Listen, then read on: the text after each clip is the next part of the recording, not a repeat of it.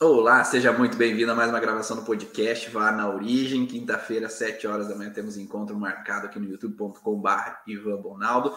E o áudio desse podcast ele vai lá para o Spotify. Então, se você quer baixar, ouvir conteúdos, áudios offline no Spotify, no podcast Vá na Origem de Ivan Bonaldo, você pode adquirir mais e mais conhecimento sobre a origem emocional dos sintomas. E hoje a gente vai falar sobre aquela então, falar da zona de conforto, aquela situação onde o estresse acontece e às vezes a pessoa fica estagnada. Então, ela para, deixa de fluir pelo estresse, né? Esse estresse que às vezes acarreta a vida de tantas pessoas. E hoje comigo aqui está a Aline do Prá para falar sobre as informações, sobre o conhecimento, todas as vivências que ela adquiriu durante a sua vida profissional, vida pessoal, vida de estudos, né, Aline? Então, antes de mais nada, seja muito bem-vinda novamente aqui ao podcast.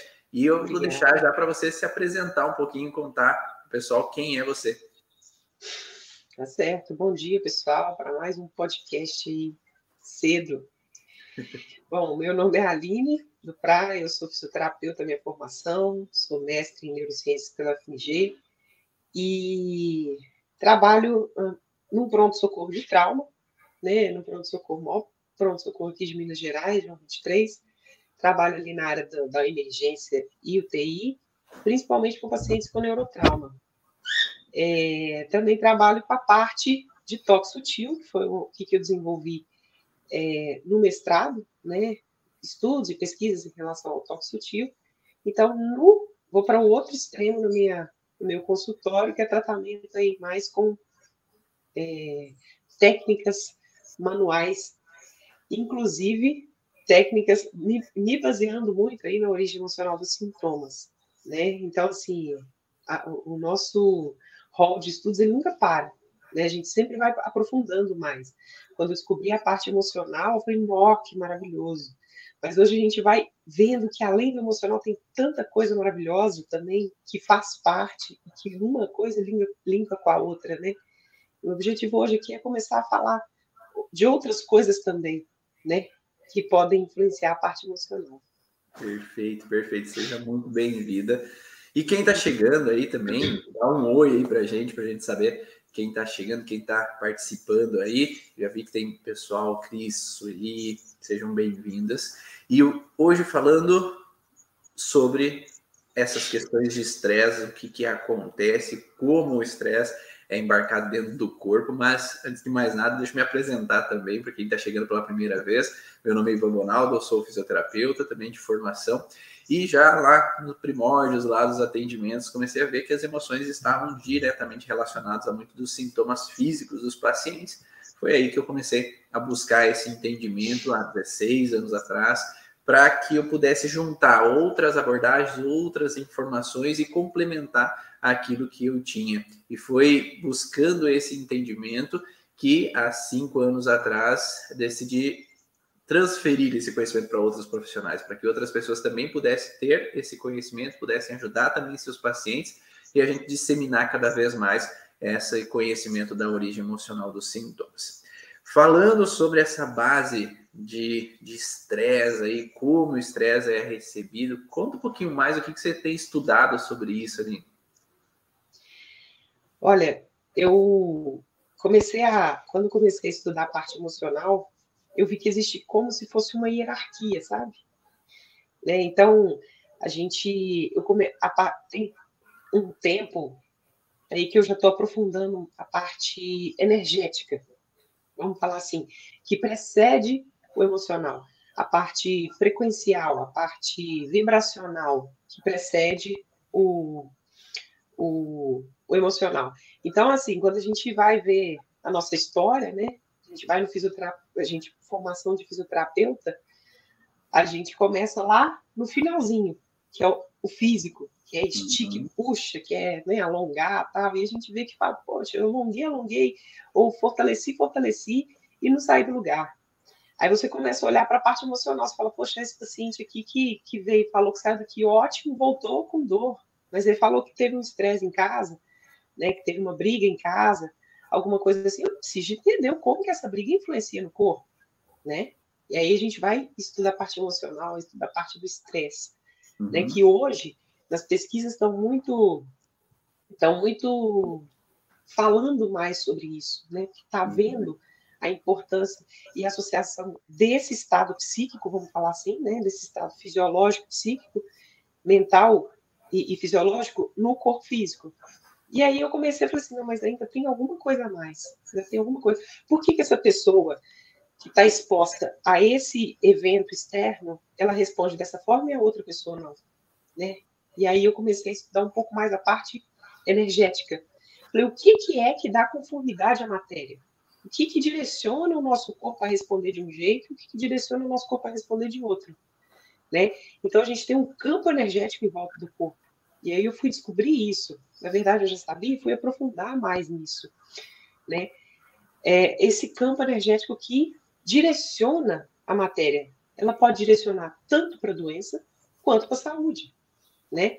Então, para aí quem estuda é, a origem emocional dos sintomas, a gente pode falar que a gente tem DHS que vão levar a gente para a doença, mas a gente também tem DHS né, que levam a gente para a cura. Vai depender do tipo de onda cerebral que a gente ativa no cérebro, do, do da frequência emocional que a gente está utilizando para poder fazer aquela memória.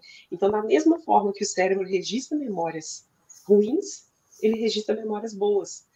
E a partir da, da, da, do momento que a gente vive uma vez, uma vez só, uma memória boa ou ruim, não importa, mas que ela tem uma carga emocional é, é, associada, essa uma vez vai ficar guardada no nosso cérebro. E a nossa função é resgatar e repetidamente reativar essa, essa, essa via.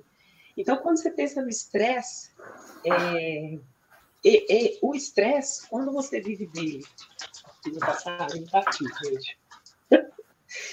Ele não para de piar se ele não ficar aqui com a gente. A gente tem que colocar ele aqui. Ah, entendi.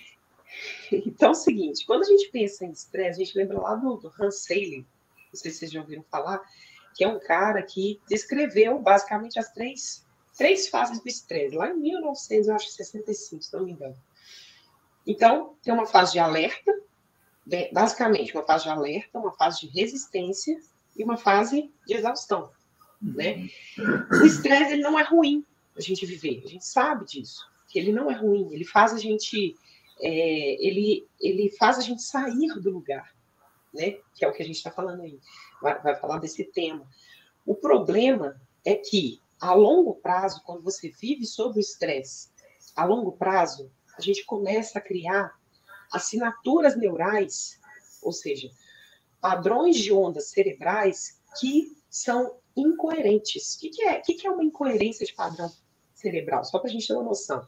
Imagina um, um tanto de baterista tocando bateria. Só que cada um num ritmo, cada um numa, numa, numa frequência. Certo? Cada um toca de um jeito. Um tocando sertanejo, o outro música gaúcha, o outro. Isso. Isso. E um só batendo. Certo? Então, você imagina esse tanto de baterista tocando cada um num ritmo. Você começa a criar, ao invés de um som, você cria, começa a criar um barulho, Sim. certo? E esse barulho, que é a que a gente fala que é incoerência, certo? Se eu pego quatro bateristas, por exemplo, e começo a falar para eles tocarem em. Olha só, vamos supor que eu tenho 20 bateristas. Quatro bateristas. E eles começam a tocar num ritmo Igual palma, todo mundo começa bater palma. Num ritmo, invariavelmente as outras pessoas vão entrar nesse ritmo, né? Então, isso é chamado de coerência. E o nosso sistema nervoso autônomo, né, que controla todas as funções que a gente não tem consciência no nosso corpo, digestão, respiração, frequência cardíaca, né, a liberação de hormônio, enfim, é, ele começa a pegar essa assinatura incoerente do estresse. Então, a gente começa o sistema nervoso autônomo pegando essas informações arrítmicas, incoerentes, ele vai mandar para o sistema cardiovascular, digestivo, imune, também informações com baixa frequência, arrítmicas, incoerentes. Certo? Você quer falar alguma coisa, Ivan? Não, Posso? pode continuar, pode. Ótimo. E aí é o seguinte: primeira fase do estresse é aquele estresse que a gente vive de alerta, sabe? Que é coisa rápida, né? aguda, que a gente tem que ter uma reação imediata ao evento. Né? Então, eu estou aqui de boa conversando com vocês no podcast, aí entra alguém na minha casa, eu tomo um susto, né? Eu tomo um susto, eu, ou seja, eu tenho que eu tenho que sair da minha zona de conforto. E a forma que eu tenho para sair da minha zona de conforto da forma mais rápida é eu ter uma resposta adrenérgica. Uhum. Essa resposta adrenérgica vem lá do, da suprarrenal, na, glândula que está em cima do rim ali, né? A suprarrenal, que foi, bem dizer, a primeira glândula que o corpo desenvolve, né? E, e aí eu tenho uma ansiedade que ela é positiva, certo? Então, assim, sentir ansiedade, eu senti o medo também, que eu tenho que ficar, ligar o meu alerta, né? Isso é importante. Quando que a gente vive isso? Às vezes em trauma físico, eu fui lá, cortei, queimei, ou às vezes eu estou no trânsito e começa aquela buzinação, sabe? Muita perturbação sensorial. Eu estou dirigindo e vem aquele flash, né? Aquilo ali é um estresse para os meus órgãos sensoriais também. Luz, cheiro, às vezes até medo, ou, ou então às vezes eu estou vendo algumas coisas na televisão, tem aquela sensação de injustiça, sabe? É, até alguns relacionamentos também, morte de pessoas, morte de animaizinhos e tal, então, que nos deixam numa simpaticotonia transitória. Então, o hipotálamo, que é um órgão que, tá, que controla todas as nossas funções autonômicas, ele ativa mais o sistema nervoso simpático, certo? Libera adrenalina no nosso corpo e a gente tem aquela reação de luta-fuga. A gente puxa, gente, energia para tudo ali. Aí eu pensava assim, gente, mas de onde que eu puxo energia? É só da glicose? Será que é só da glicose, velho? Ou não? Será que eu tenho que ter uma fonte de foto, por exemplo, igual a mitocôndria utiliza energia? Será que é só uma fonte química de energia? Ou é outra fonte também? Né? Então a gente tem esse estresse que, que, ok, às vezes o sintoma vai vir no dia seguinte, né, Ivan? Que a gente Sim. saiu, ele durou aí 24 horas, né? Eu já passei por esse estresse, né? Eu fico, eu fico com ele numa janela rápida. Então, são estresse que, ok, a gente viver. Nosso corpo consegue se reestruturar. Depois disso, a, a, então a gente pode ter essa reação de luta ou fuga, mas a gente pode ter também, quando a pessoa tem muita intensidade, de uma carga muito intensa de estresse, mesmo que ele seja agudo, a pessoa ficar paralisada com ele, em choque, uhum. mobilizada, congelada. E isso é uma estratégia que o corpo usa para eu não dar um, um, ataque cardiovascular, tipo assim, sabe? Eu não tenho um evento cardiovascular, para eu não ter um evento, é, um acidente vascular cerebral também, né? Então a gente não consegue é, ter uma reação nem física nem psíquica naquele momento de estresse. Uhum. Também a gente chama esse, esse, essa fase do estresse que o, o ele não falou, mas é como se fosse a desideração, de torpor eu fico oh, pasmo, certo? Então, essa, essa, essa reação ao estresse que eu fico pasmo, ela é uma reação, vamos falar assim, de segurança, sabe, para o corpo.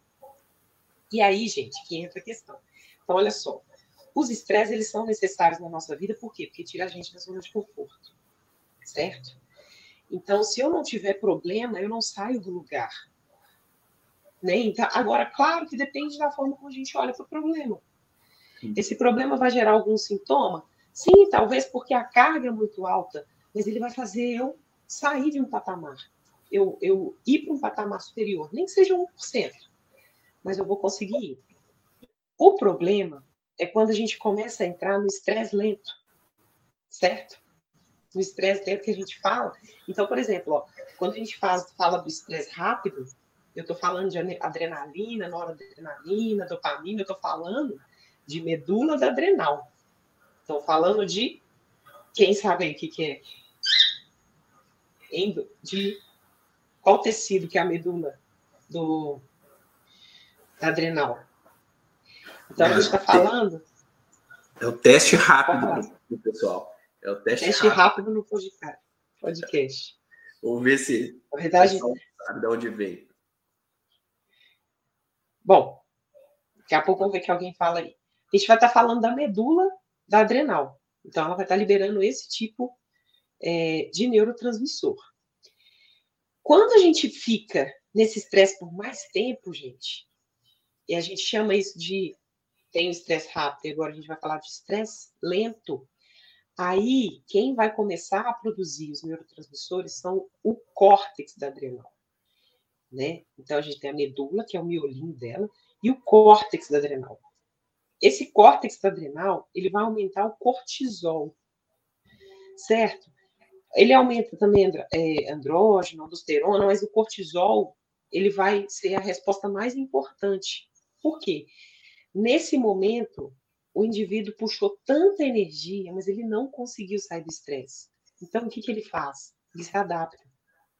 Ele começa a falar assim: eu vou ter que me submeter ao agente agressor. Né? Eu vou ter que. Não tem como eu fugir. Não tem luta. Né? Eu olho para o meu agressor, eu, ele é muito maior que eu. Eu não consigo. E aí, o que, que eu faço? Eu estagno. Né? Eu paro. Eu começo a pensar assim, cara, eu não devia ter feito isso. Não, eu tomei uma direção que eu não devia ter, ter tomado. E aí eu começo a me culpar. Eu desviei do meu rumo. Porque você está no estresse, você juntou toda a energia que você tinha, não conseguiu sair, você ficou naquele estresse ali. E a gente sabe, gente, que é, esses hormônios do estresse, cortisol, adrenalina, eles são altamente viciantes. Então, uma vez que você dá uma enxurrada de neurotransmissor desses neurotransmissores, desses hormônios, para o corpo, o corpo ele sente aquele movimento, né? ele sente aquela coisa, e as células começam a pedir mais daquilo. Uhum. Certo? Né? Eu poderia fazer isso com um sentimento de gratidão. É a mesma fisiologia, certo? Então, uma, uma das formas que a gente pode pensar em ressignificar é a gente fazer enxurradas de bons sentimentos também. Sentimento é frequência, né? Então são frequências mais altas, sentimentos, existe uma escala de, de emoções e sentimentos, né? A gratidão, a paz, eles são bem mais lá em cima, 700 Hz, por exemplo. Agora, sentimentos mais baixos, eles geram frequências mais baixas também. Né? Deixa eu só ver se eu tenho aqui, ó, por exemplo, a culpa, a vergonha, tem uma frequência de 20, 30.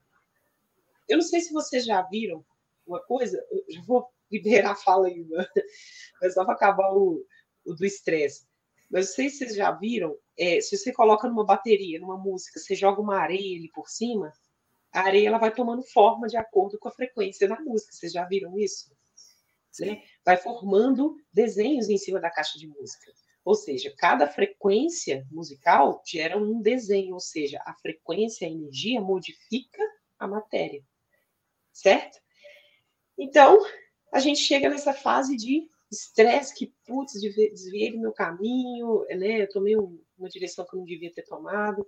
E aí, gente, chega num ponto, que é a terceira fase do estresse, que é a exaustão, o burnout, ou a depressão. É aquele esgotamento, eu já não tenho de onde tirar energia, nem dos alimentos, energia física, nem do meu corpo energético, certo? Então o corpo começa a ficar consumido esgotado. A suprarrenal, ela já está sobrecarregada. Além disso, a pineal também, ela pode estar completamente é, sobrecarregada. Né? Quando não começa a ver direção para nada, tudo está escuro, né? eu não consigo ter iluminação do meu caminho, o que é que eu vou fazer? Então a pessoa começa ó, a implodir. Então, e a pineal, tem que lembrar que ela é a glândula, que ela é o maestro da orquestra. Então pensa, se o maestro da orquestra ele está explodindo, sobrecarregado, como é que vai ficar aquelas, aquelas, aqueles, a bateria, vamos falar assim, né? Se não tem aquelas quatro baterias para poder fazer a coerência, né? Então, só para a gente entender como que funciona essas fases do estresse. Aí. Perfeito. Ah, teve a Ariane que respondeu aqui que a parte é. pode ser endodérmica, parte né, relacionada medula. à medula. Então, é, o Hammer, né, no livro do Hammer, o Hammer coloca que a medula seria derivação endodérmica. Tem alguns autores, outros autores, que é o Luiz Felipe Spinoza, por exemplo, e, e o grupo de estudo dele, que coloca a possibilidade de ser ectodérmica a medula, né, devido a alguns estudos com relação à embriologia. Mas colocamos aí essas duas possibilidades. Enquanto a parte do córtex está relacionado a uma derivação mesodérmica e que o Hammer, né, Dr. Hammer, que trabalhou com a nova medicina germânica, ele diferenciou o mesoderma em três camadas, né? Mesoderma novo, mesoderma antigo e mesoderma de transição. Essa, é, essa parte do córtex seria mais mesoderma novo. Né? Então, diferenciando quando nós entramos no padrão de ter tomado uma escolha errada, ter sido jogado para fora do caminho, que aí é essa entrada do cortisol aí como ferramenta para lidar com aquelas situações que a gente está vivendo no dia a dia de estresse, entraria mais nessa relação. Enquanto uma sobrecarga vivida entraria ali, aquela sobrecarga momentânea que eu tenho que jogar ali adrenalina para que eu puder, possa reagir àquela situação, algo mais vinculados à, à medula. E uma coisa interessante que você falou, né, que é esse contexto do maestro ali da orquestra, né? Então esse maestro que ele tem tudo a ver, né, com o processo. Parece que quanto mais a gente decai na frustração, mais o maestro está sendo influenciado. Enquanto o maestro ainda está ali, ainda ajudando, ainda auxiliando, a gente está indo. Mas o maestro, como você bem falou, entra na relação de que eu não vejo saída, estou no escuro. Eu, não, eu costumo falar para os pacientes assim: a pineal ela tem duas grandes funções ali. Ó. A principal função é a liberação da melatonina né? então o hormônio do sono. E a melatonina ela vai ser liberada no escuro total. A gente pode ter tanto um conflito que vai me levar a ter um aumento da produção de melatonina, quanto uma diminuição da produção de melatonina.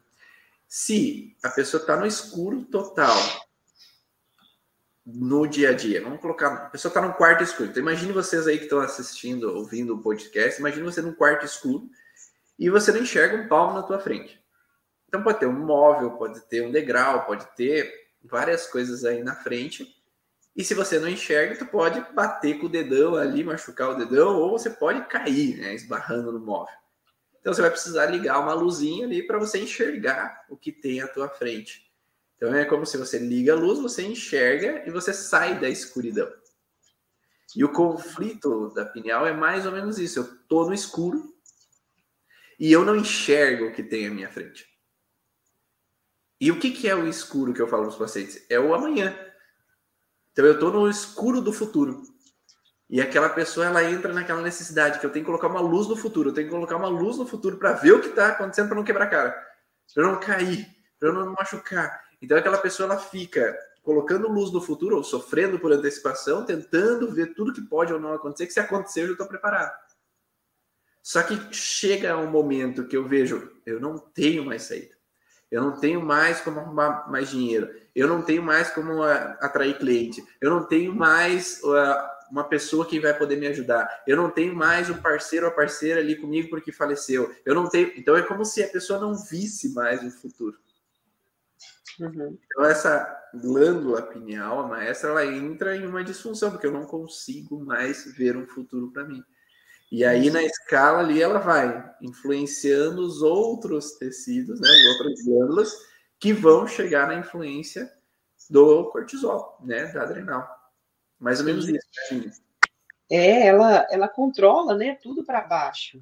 Né? E se a gente pensar, gente, por exemplo, quando a gente está no estresse, a gente está sob influência de um tipo de onda cerebral que chama onda beta. Alta beta, a gente fala high beta, né? Então, o que, que acontece? Quando a gente está sob influência da onda beta cerebral, o nosso foco de atenção ele é ele reduz. Por quê? Porque eu preciso de ficar muito atento a cada coisa. E o que, que eu vou ficar atento é especificamente em coisas materiais que podem estar no meu ambiente e me atacar. Né? Olha só que interessante. Esse tipo de onda cerebral, a beta, ele faz a melatonina, a, a pineal produzir a melatonina e a serotonina normal. Mas, quando eu consigo colocar esse cérebro em teta e dependendo em gama, que é um padrão de onda que a gente não tem, com, é, é, vamos falar assim, as pessoas elas não têm condição cerebral básica de atingir gama. Quando que a gente atinge esses tipos de, de onda cerebral gama, por exemplo? Uh, por exemplo, quando eu posso estar sofrendo a influência de uma outra mente, né? A gente pode falar assim, mediunizado, um paciente assim, ou eu posso estar. É, a gama ela é uma hipersincronia das ondas cerebrais. E quando eu estou nessa onda gama, ah, um monge budista pode atingir? Pode. Mas eu, Aline, posso? Posso. E eu estou nesse caminho para fazer esse teste comigo.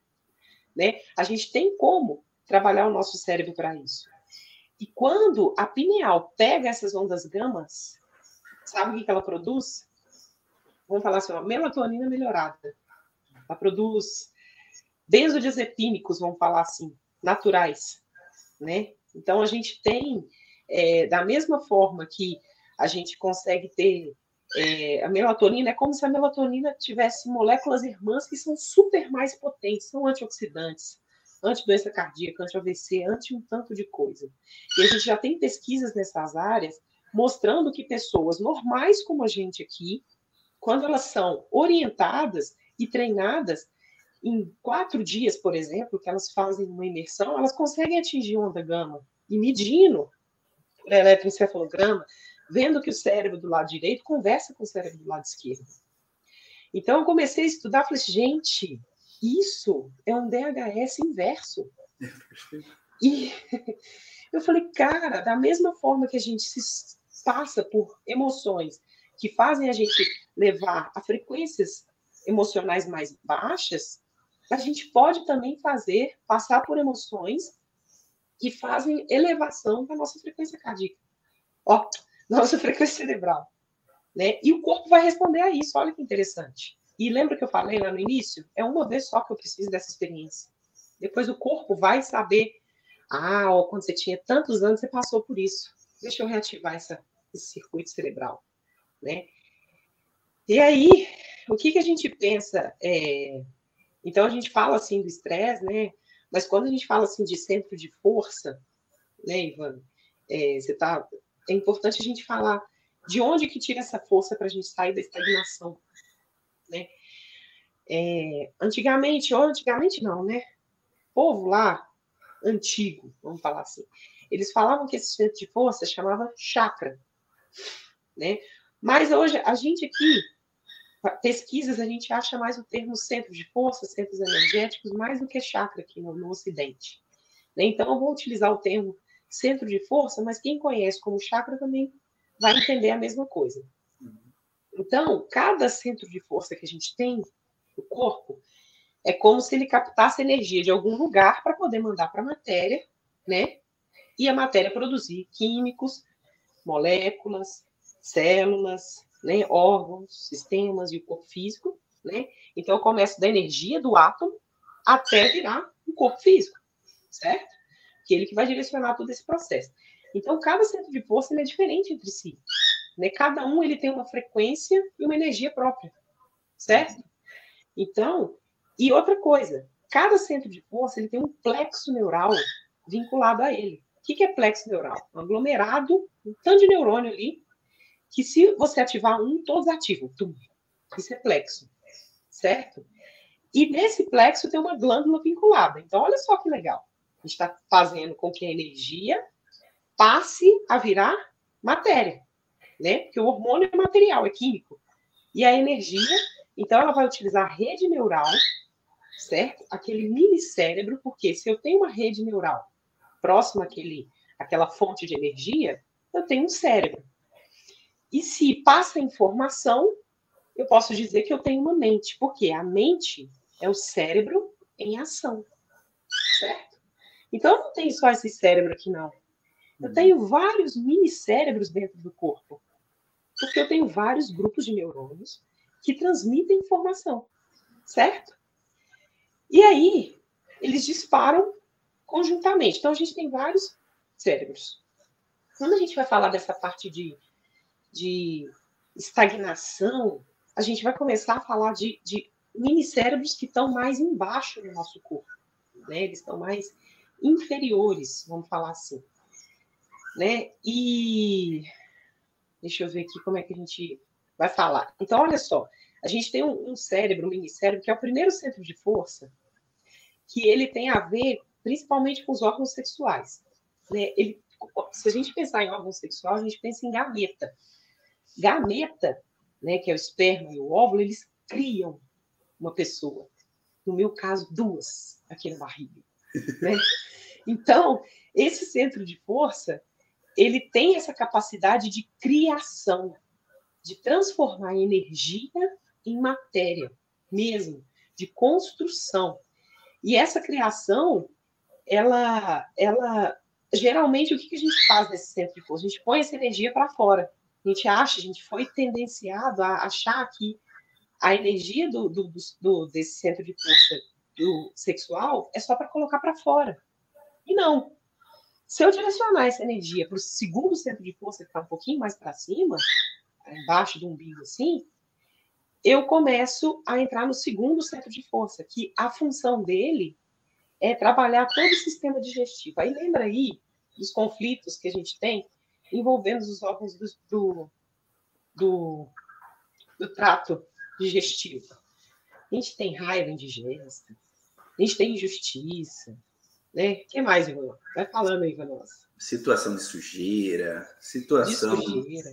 É indigesta, né? Como você falou, Isso. algo desagradável, nojento, desgosto. É, Exatamente. Então, quando esse centro, é, quando eu consigo subir essa energia do primeiro centro para o segundo centro, quando eu faço esse movimento de subida, é porque nesse segundo centro a gente já se sente seguro no nosso território, certo? A gente já tem estruturas sociais formadas, a gente já tem uma convivência em comunidade, a gente tem laços de família, certo? Então, quando eu tenho essa percepção, pensa num bebê que acabou de nascer, na hora que ele começa a entender que ele está inserido numa cultura, né, que ele, tá, que ele tem alimento, que ele tem abrigo, né, ele começa a se sentir seguro. Então, essa energia básica de construção consegue ir lá para cima, uhum. certo? Só que o que, que acontece? Às vezes a gente passa por estresse. Lembra que eu falei do estresse? Esse estresse ele pode ser rápido ou a gente fica no estresse. Mas qual que é a importância do estresse nesse caso energético? É você subir a energia do centro 2 para o centro de cima. Porque o centro de o terceiro centro, que fica aqui entre o umbigo e o processo tifoide, ele é o centro da vontade, da conquista. Então, se eu tenho uma coisa que está desestabilizando meu território, né, um problema que está com a minha família, né, ou um problema assim de falta de alimento, falta de comida, né, falta, né, fígado, é, a gente sobe essa energia para o segundo, para o terceiro centro, para quê? Para eu conseguir ter vontade de conquistar, de vencer aquele estresse, de passar por aquilo, certo? A gente começa a usar a nossa vontade para poder vencer aquele estresse. E aí, depois que a gente passa por isso, cara, a gente tem uma sensação tão boa, que aí vem subindo para cá, ó. Cara, consegui. Aí a gente conseguiu, deu certo para a gente. O que, que a gente quer falar, quer fazer? Falar para as pessoas, falar a nossa verdade, falar, cara, dá para fazer, é isso, né? Agora, se eu fico só parado lá no meu segundo centro, porque ele está muito consumido, né? Porque eu estou com muita culpa, muita vergonha, muito sentimento de sofrimento, a energia fica estagnada no 2. Ela não consegue subir para o 3 para poder vencer aquilo ali. E aí a gente fala de novo da estagnação. Né? Então a nossa função energética é ir subindo essa energia. Né? Muito Fala aí. Muito bom. Não, eu anotei aqui, né? Então, exatamente o que você falou, né? Se eu não tenho a oferecer aos outros, se eu não consigo contribuir em nada com os outros, que você foi subindo, então eu já bloqueio já de início, né? Já nem consigo sair do, do lugar. Daí, ah, eu tenho um pouco a oferecer, mas eu não tenho um território, não tenho um social, não tenho um, uma vida, uma família, um ambiente a que eu possa oferecer, bloqueei de novo. Parei de tudo. Aí, ah, não, eu tenho algo a oferecer, eu tenho um grupo a oferecer, mas eu me sinto que eu não sou conquistador, eu não sou aquele que vai entregar algo, que vai vencer, que vai ter um sucesso de uma certa forma, eu volto a estagnar. Né? Então é como se para que a gente possa progredir, a gente tem que ir trabalhando cada um desses detalhes. Né? Por Exatamente. isso que falam tanto de. Tanto, tanto falam, né? De uma pessoa que ela é feliz é aquela pessoa que se doa também. Aquela pessoa que entrega aos outros, aquela pessoa que se dedica, que auxilia, que faz trabalho voluntários, né? Que é uma pessoa feliz, aquela pessoa que está em grupo, que tem amigos para compartilhar, que tem uma família para se, se estar juntos, aquela pessoa que está sempre buscando crescer, buscando estudar, buscando conquistar fazendo uma aula nova, um curso de piano, um curso de bateria, que você falou antes, fazendo uma aula de inglês, eu estou conquistando dia após dia uma coisa nova, estou me realizando, né? E aí eu vou amar a mim mesmo. Então, vou acender esse coração, esse chakra cardíaco, né? Esse plexo cardíaco, uhum. com mais vivacidade, né? Com mais amor, com mais ah, fome, né? É verdade para você aquilo ali né? E aí depois disso você começa a mudar seus pensamentos. Você fala, cara, eu não enxergava que, olha, olha onde que eu tô. Eu não enxergava que os véus vão passando. E a gente fala isso que no curso Origem acontece, né? A gente enxerga coisas que a gente não enxergava. Caramba, que legal, né? Então eu tô fazendo essa energia fluir. Existem vários terapeutas que trabalham especificamente com energias, né, reiki, ou trabalha com, com fitoterápicos que vão ser específicos para cada chakra também. Mas existem meditações que a gente vai também trabalhar chakras específicos. Por quê? Eu não posso pensar numa energia é, de que eu quero enxergar as coisas diferente com o chakra lá de baixo. São frequências diferentes. Então, eu tenho que trabalhar com frequências e emoções que são compatíveis com cada centro de força. Então, essa é a base. Eu entender o que cada centro de força faz é a base para eu poder dar um ressignificar para aquela pessoa diferente, por exemplo. Né? Agora, de fato, a pessoa que ela se estagna em um centro de força, principalmente nesses centros que são mais consultivos, né? São, vamos falar assim, o, o, o segundo centro ele é, faz parte da digestão. Então, ele é um centro que consome muito tanto energia para fazer digestão, tanta energia para a gente poder lutar ou fugir, né? Essa questão do estresse. Então, quando eu fico muito com energia estagnada naquele centro ali, não faço nada com isso, eu vou puxar a energia dos alimentos, vai chegar num ponto que eu não vou conseguir mais puxar. Depois eu vou começar a puxar a energia do meu campo. Todo mundo, gente, tem um campo em volta. Nós somos esses seres magnéticos. Todo mundo tem um campo eletromagnético em volta. Esse campo pode estar pequenininho, como ele pode estar aumentado. Uhum. Se eu tenho um centro de força que consome muito esse campo energético, eu começo a virar muito matéria. Eu, a minha vibração fica muito baixa. E você sabe o que, que acontece? Para eu poder ir de um ponto A para um ponto B, eu vou ter muita influência do, do fator tempo-espaço. Agora, quando eu, eu vibro mais em onda, o tempo e espaço não faz diferença para mim. As coisas acontecem muito mais rápido, porque onda é diferente de matéria. Então, a gente tende a ser muito mais matéria, a gente tende a olhar o outro, a ver coisas, a valorizar é, lugares, né? Ao invés da gente viver como onda, né? Que é totalmente diferente. É o nada. É, é enfim, é, é o zero, vamos falar assim. Caramba, hein? Conta aí, pessoal, que vocês estão assistindo aí. Como é que está sendo para vocês? Está dando para entender? Faz sentido? Está ajudando a compreender toda essa base, né? De um pouquinho informações além da origem, né? O podcast tem esse objetivo, é trazer conteúdos um pouco extra ao que é da origem emocional dos sintomas, para a gente abrir um pouco mais a mente e ver que existe um universo além, né, como a gente sempre fala dentro do curso Origem, né, entre o céu e a terra existem mais coisas que a gente não pode imaginar. Se a gente fecha o olho, a gente não consegue enxergar coisas que estão aí na nossa frente. Quando a gente consegue abrir um pouco mais a visão, a gente consegue enxergar coisas além, né, e poder auxiliar. É, é, aqui é quase como se fosse uma aula extra do curso Origem, então, o que tem de aluno aqui que está assistindo está potencializando as informações. Eu acho que fica até mais fácil para quem é aluno, porque é, como a gente já fala de algumas coisas dentro do curso, aqui potencializa aquela informação e já conecta né, é, ao que tem lá dentro também do curso Origens. Então, muito bom. Quem está assistindo depois também, deixa seu feedback, que a gente possa também saber como é que está sendo para você. A live ela fica gravada no, no youtube.com/barra Ivan Bonaldo. Então tem o podcast lá, é, tem a playlist podcast vá na origem, lá você vai conseguir encontrar essas informações. Tem muita gente falando que faz muito sentido, maravilhoso. Estou apaixonada com essa live, muito magnífico e ressoando tudo aqui, então muito bom. Eu vou deixar só a Aline falar. Eu acho porque eu acho que vai dar. Aguentando. Tô tossindo. Então, esse padrão, né, é, é muito interessante como é, reverbera com tudo que a gente vê, né, as pessoas falando do contexto em relação ao eixo hipotálamo hipófise adrenal, né? Então a gente tem essas glândulas que estão conectadas ali ao processo, fazendo com que eu tenha a capacidade no eixo de exercer as funções que eu tenho para exercer ou bloquear as ações que eu tenho para bloquear. Eu acho que é muito aquela uh, aquelas polaridades que a gente fala, né?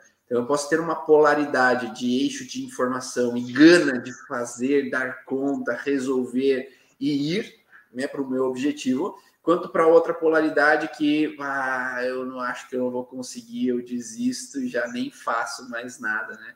Porque aquela base ali do que você falou, né, dos, dos primeiros centros, quando eles não estão com essa energia de de busca, de transformação, e aí, como você falou, eu já estou incomodado com o processo. Então, a pessoa, a Ariane até colocou ali antes, que a pessoa, às vezes, ela tem esse medo do que vai acontecer, exatamente porque já viveu uma situação. Se eu nunca vivi, eu não tenho por que ter medo. Então, se a pessoa ela já está com esses centros carregados de informação, informações já que foram frustrantes, foram incômodas, foram frustrantes no seguinte padrão, de eu me sentir abandonado, me sentir rejeitado, me sentir injustiçado, me sentir que uma sujeira aconteceu, me passar a perna, já está numa vibração menor, né? Ela já está com uma é. vibração mais negativa, né, Aline? É. O que, que acontece? É só, olha só, esse negócio que você falou assim, que a gente já tem uma memória. Lembra que eu falei que a gente precisa só de uma vivência. Se a gente começa a passar muito por aquele caminho, você replica né? E você faz com que aquele caminho neural ele fique muito amassagado de barro, né? Aí fica mais fácil eu passar informação por ali do que eu passar informação por um novo circuito cerebral. Gente, olha só, a gente tem, eu vou ter que olhar aqui, a gente tem em média 60, 70 mil pensamentos por dia. É muito pensamento, muito, né? E aí, o que que acontece? Se a gente tem o pensamento, ele influencia a matéria, certo? Então, olha só, é, se eu penso, eu vou ter ações e vou ser uma pessoa porque eu penso daquele jeito, né? Então, a gente sai do nível de pensar para o fazer, para o ser. Uhum. Né? A gente é, sai do mental, né? Do pensamento mental para o corpo, né? E para a alma. Vamos falar assim, a gente tem um fluxo das coisas. Em geral, os estudos têm falado que a gente é, tem desses 60, 70 mil pensamentos, 90% desses pensamentos que a gente teve, que a gente está tendo hoje, 90% são do dia anterior. Olha só. Então, se eu tenho os mesmos pensamentos, eu vou ter as mesmas escolhas, certo? Essas escolhas vão levar a gente a ter os mesmos comportamentos. E esses comportamentos vão gerar as mesmas experiências. Uhum. Essas mesmas experiências vão fazer a gente ter as mesmas emoções e sentimentos. E aí a gente vai ter de novo os mesmos pensamentos. Então, gente, de novo, tudo começa da forma como a gente pensa. O, o pensamento é a energia. A gente, eu não estou tentando lembrar qual estudo que foi, mas, tipo assim, o potencial de um pensamento, eu tenho um vídeo aqui no celular, o potencial de um pensamento, ele, ele tem a carga energética para iluminar uma, uma cidade, ou não sei o quê. Tipo, por dia, esses 60, 70 mil pensamentos, se a gente pegasse a energia desse pensamento, eu conseguiria iluminar uma, uma cidade de não sei quantos habitantes. Olha para você ver. Então, a gente tem esse fluxo. Então, é muito fácil, quando a pessoa já tem 10, 20 anos, né? Que ela viveu aquele conflito inicial, mas que ela retroalimentou aquele circuito, do, do dia seguinte ela pensar igual. E aí, o que, que nós, aqui na origem, fazemos? Damos consciência para essa pessoa do que, que pode ter causado ela pensar dessa forma. Uhum. Mas sabe qual é o problema? O consciente em si, ele é 5%. Contra 95% de coisas que estão no subconsciente. Então, eu preciso de técnicas que atinjam o meu subconsciente. Principalmente se a pessoa tem mais de 35 anos. Né? Porque quando é criança, esse subconsciente está muito mais aberto, eu consigo modificar ele mais. Com 35, eu já estou com aquele, aqueles circuitos ali bem, vamos falar assim, é, bem estruturados, né? É impossível? Claro que não. Mas eu vou ter que fazer um DHS inverso nela. E muitas das vezes, quando a pessoa toma consciência, que ela faz. Ah, sério? É isso? Gente, olha a emoção que ela tá. Quando a gente fala com a pessoa, ela precisa de sentir uma emoção. Só que ela não pode sentir uma emoção ruim. Lembra que a gente quer mudar o padrão mental dela? Ela tem que sim, mas ela tem que ir trabalhando isso. É, é, ela tem que, ela pode sentir a raiva, talvez porque ela lembrou de alguma coisa, mas ela tem que ir mudando a frequência de sentimento. Por quê? Senão amanhã ela acorda e vai ser a mesma pessoa de ontem. Entendeu? Então, assim, a gente tem que controlar muito a forma como a gente pensa. E lembra que eu falei que aqueles hormônios do estresse eles são altamente viciantes? Então, chega num ponto que eu estou há 35 anos, 40, 50, 60, vivendo sobre esses hormônios, que o meu corpo começa a ser a mente. Uhum. Eu acordo de manhã, meu corpo fala assim: vai, adrenalina, vai, briga com alguém, briga com alguém, muito doido para pegar esse neurotransmissor de adrenalina, vai, vai, vai, vai, vai. Aí você fala assim, cara, mas eu não quero brigar. Então, olha só, eu estou tendo uma incoerência. Na minha mente, eu não quero dedo podre. Eu sempre escolho gente com dedo podre. Ah, não. Mentalmente, racionalmente falando, 5% da minha consciência fala: eu não quero dedo podre. Mas 95% do meu corpo fala: quero dedo podre. Nossa, a família inteira escolheu dedo podre. Nossa, eu nasci viciado nisso. Então, olha como é profundo a mudança que a gente tem que fazer. Né? Fala aí, pode falar. Não, sem palavras, né? Muita, muita coisa. Muita coisa que vai batendo, né? E é exatamente aquilo que a gente vive no dia a dia da clínica, né? No dia a dia do é, é, o paciente, ele tá, é como você falou uma vez, ficou aquela imagem na minha cabeça do na fazenda tem aquela aquele o a gente, chama, a gente chama de potreiro aqui, né? Que é lá onde é que tem a, o pasto, onde que tem a comida do gado, e por onde o gado passa, como você falou, vai fazendo barro, né? Não tem mais o mato, tem só barro ali, porque é o caminho que o gado, todo gado passa por aquele mesmo caminho, vai fazendo uma trilha ali.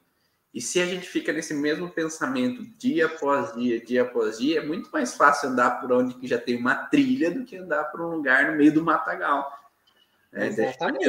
Aprender a escolher o caminho mais fluido e mais fácil de caminhar, por mais que ele seja ruim, né? Do pensamento negativo, de, da mágoa, da fofoca, de assistir filmes de terror, sei lá, seja o que é. seja, o que me atrai mais é aquele caminho que eu mais é. amo.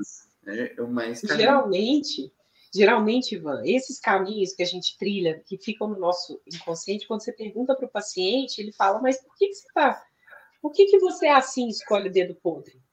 Aí ele vira e fala assim: ah, é porque eu sou muito inseguro. Olha o pensamento que ele associa. Ele não associa, ah, porque eu sou uma paz. ah, porque eu sou gratidão em pessoa. Ele não vai associar esse tipo de padrão de pensamento. Aí você vê que aquela memória que está no subconsciente dela está associada a uma frequência de emoção lá embaixo. Né? E que é, de novo, altamente viciante. Por quê? Porque essas, essas, essas emoções elas têm uma frequência baixa, elas estão muito próximas à matéria. E para nós, corpo físico, é mais fácil reconhecer matéria do que reconhecer uma nova frequência muito alta. Entendeu? Então, ele vai sempre falar de frustração, de raiva, de vergonha, de desvalorização. Por isso que ele está tendo aquele comportamento. Né? É, então, é, por, outra coisa também, gente, por isso que não vale só eu ficar falando fazendo afirmações positivas. Amanhã eu serei rica. Ô, gente, nem eu acredito nisso aí. Como assim? Não dá. Né? Então, assim, fazer só afirmações é bom, é bom, mas não vai amassar a barra igual aquele, aquele outro que tem uma emoção associada. Por isso que eu falei que eu estou fazendo em mim, por quê?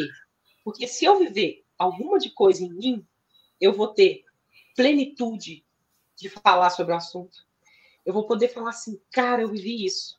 E na hora que eu falar, aquilo que eu falar vai ser verdade. Uhum. E eu tô vendo que antes de eu falar, eu já tô vendo quanto que essas coisas fizeram na minha, na minha mente abrir. Agora, uma sugestão que eu tenho para vocês. O cérebro, ele não diferencia se é realidade ou se eu estou imaginando. Então, o que, que isso quer dizer? Eu não preciso de ser rica para me sentir rica, certo? Eu não preciso de é, ser, vamos fazer uma coisa bem, bem física assim. Eu não preciso de ser magra para me sentir magra. Eu não preciso de ser feliz para me sentir feliz. Então, se em alguma meditação, em algum momento da minha vida, eu começo a pensar assim, é, eu fecho os olhos e inundo o meu corpo com aquela sensação, com aquele local que eu quero chegar, e eu tenho que pôr uma emoção muito forte, minhas células vão ficar assim: o que, que é isso, gente? O que é isso? O que, que é isso? Ai, meu Deus, coisa nova. Mas o sistema nervoso autônomo vai falar assim: olha só, você já viveu isso em algum momento. Eu acho que você tem uma circuitaria disso. Se você não viveu, alguém da sua família já viveu. E você tem essa memória dentro de você. Atum, peguei essa memória de felicidade. Já sei. Vou retroalimentar ela. Vou massar barro nela. Mas isso é de um dia para o outro? Depende se a carga de ativação cerebral foi intensa, igual um DHS. Sim. Certo? Se eu tiver um DHS inverso. Então, se a carga de ativação de onda gama for bum, eu consigo sim melhorar aquela, aquela pessoa na hora. Certo? Mas, se eu também fazer isso dia a dia, eu também consigo. Então, eu consigo criar uma doença com DHS negativo, não é? Vivi um trauma, tum, fiquei doente. Não é assim? O inverso também é possível. E isso acontece e já tem estudos sobre isso. Né? Então, é, é muito interessante quando a gente, a gente precisa que o cérebro só funciona com o pensamento e a emoção. Ele precisa de ter emoção. Que quem faz o corpo funcionar é a emoção. Então, meu sistema nervoso vai procurar em qual momento da vida eu vivi aquela felicidade que eu procuro, aquela sensação de plenitude que eu procuro, de integridade, de todo. Ele vai procurar isso no hardware dele lá, sei lá como é que fala hardware. Ah, no backup dele lá, ele vai procurar, certo? E aí você todo dia fazendo isso, então já é um exercício que a gente pode passar para o paciente. E fazer com a gente, né, galera? Para quê? Para quando a gente chegar na frente do paciente, ser verdade na nossa fala. Né? Destaca pro, pro, laringe, assim, ou uma coisa, tô lá, tem tireoide, tô, tenho, sei lá, hipertireoidismo, hipotireoidismo. Na minha meditação, eu vou e desenho uma tireoide com um sorriso nela lá, assim. Tum, tum, e fico. A imagem também, junto com a emoção, modifica esse chakra, né? Ou então eu imagino que eu estou falando igual um megafone, né? igual eu estou falando aqui falando, falando, falando, e as pessoas estão entendendo, entendendo, entendendo. Eu estou mandando mensagens na mesma frequência daqui, por exemplo. Certo? É, e uma coisa interessante que você falou é que muitos terapeutas acreditam que eles podem só falar da boca para fora sem viver aquilo. E não é uma verdade. Quando a gente vive isso na prática, quando a gente faz na gente, quando a gente muda na gente, se torna uma verdade muito maior. E aí, aí a gente vê a diferença do terapeuta que tem estudou, estudou, estudou e tem poucos pacientes, para o paciente que estudou, mas integrou aquilo para a vida dele, usou na prática, tem muitos pacientes. Né? Porque é uma verdade que tu está expondo. E o paciente sabe como é uma verdade. Né? Da mesma forma que com os filhos, Às vezes a pessoa fala, não sei porque o meu filho, eu amo tanto meu filho, mas o meu filho fica mais com o pai do que comigo, fica mais com a mãe do que comigo. É porque não é verdadeiro, é, é, é boca para fora, mas lá dentro não é verdade. E as pessoas percebem, talvez não com os olhos ou ouvidos, uhum. mas eles sabem. É. Na verdade, a gente percebe até com os nossos órgãos, sabe? Energéticos. Então, eu vou fazer um, um, um sleep talk lá com meu filho e vou falar assim, da boca para fora. Meu filho, nem gasta tempo acordando de madrugada, não. Faz isso não. Não gasta, não, sabe por quê? Na hora que você falar, o seu tom de voz vai ter uma vibração que não é coerente. Nossa. Na hora que você pensar, o seu pensamento vai ter uma frequência emocional associada que não é coerente com o que você está falando. Então, se você for falar, falar para mentir, não fala né? Fala a sua verdade. Uhum. E aí a gente vê que em vários processos da vida, né, de conflitos que todo mundo tem, a gente tem que fazer esse processo, gente, de subir a energia, de se sentir seguro, né? Problemas tem, mas eu vou passar por ele. Né? A hora que eu passar, eu vou sentir uma, uma, uma sensação tão boa que eu vou querer passar para as pessoas e vai tirar o meu véu daqui e eu vou começar a ligar com o alto. Vou pegar mais informação, certo? E a gente tem que fazer esse processo o tempo todo. Quanto mais circula a energia no nosso corpo, mais esse campo aumenta. Certo? Muito bom, muito bom. Aline, chegamos já a uma hora de live aqui. Nossa, quanta informação! E passou rápido, rápido, rápido. Não sei se para vocês que estão assistindo aí também sentiram o mesmo, mas a gente vai longe aí nas discussões, né? Se a gente se permite.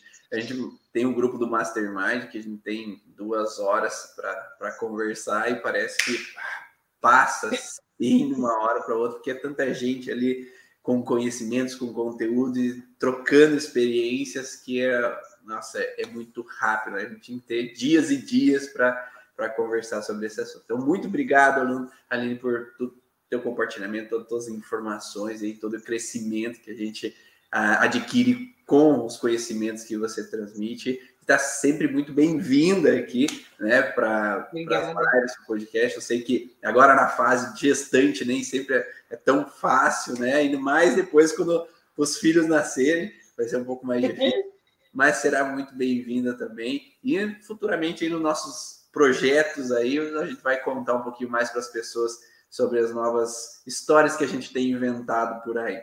Então, conta aí para o pessoal onde que eles podem te encontrar, caso queiram fazer ainda sessões antes dos bebês nascerem. É, é gente, os bebês têm, têm para nascer até dia 12 de, de maio, né? Os meus meninos aqui, Léo e Melinho. Mas, é, eu, e aí eu estou com a minha agenda fechada, porque já está fech... tá, tá pesado. Mas, assim que der, eu volto a trabalhar no consultório vocês podem entrar no arroba sutil.mente, né, que é o meu Instagram, e lá a gente conversa. Quando eu voltar com a agenda, tamo aí. E olha só, eu fico pensando assim, agora com a, com a gestação, gente, é tanto gatilho de ansiedade, mas é tão legal quando você olha e fala, cara, eu posso ficar ansiosa com isso, olha só, eles estão chegando, mas eu escolho não ficar. Então tá bom. E a gente escolhe a não ter controle de nada e curte esse momento, sabe? Você fala assim, olha, se for romper a bolsa, fui na médica, pode romper a qualquer momento. Eu falei, uau, que meio assim, né? Mas depois a gente fala, ué, gente, é isso, não está no meu controle. Meu controle é até dia 12 de maio, né? Então, assim, é...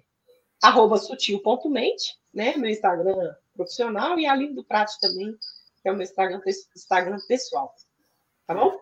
Perfeito, muito obrigado. Para quem quer saber um pouco mais sobre a origem emocional de sintomas, tem o arroba Bonaldo no Instagram, que vocês possam seguir, e lá tem vários conteúdos que são colocados diariamente. E também para quem quer conhecer terapeuta profissional da área da saúde, quer mergulhar mais a fundo sobre a origem emocional dos sintomas fazer muitas trocas lá conosco dentro do curso Origens, lá no site www.cursoorigens.com. Você tem mais informações sobre o que tem disponível dentro do curso e será muito bem-vindo. Um grande abraço a todos aí. Até a próxima. Tchau. Tchau, tchau.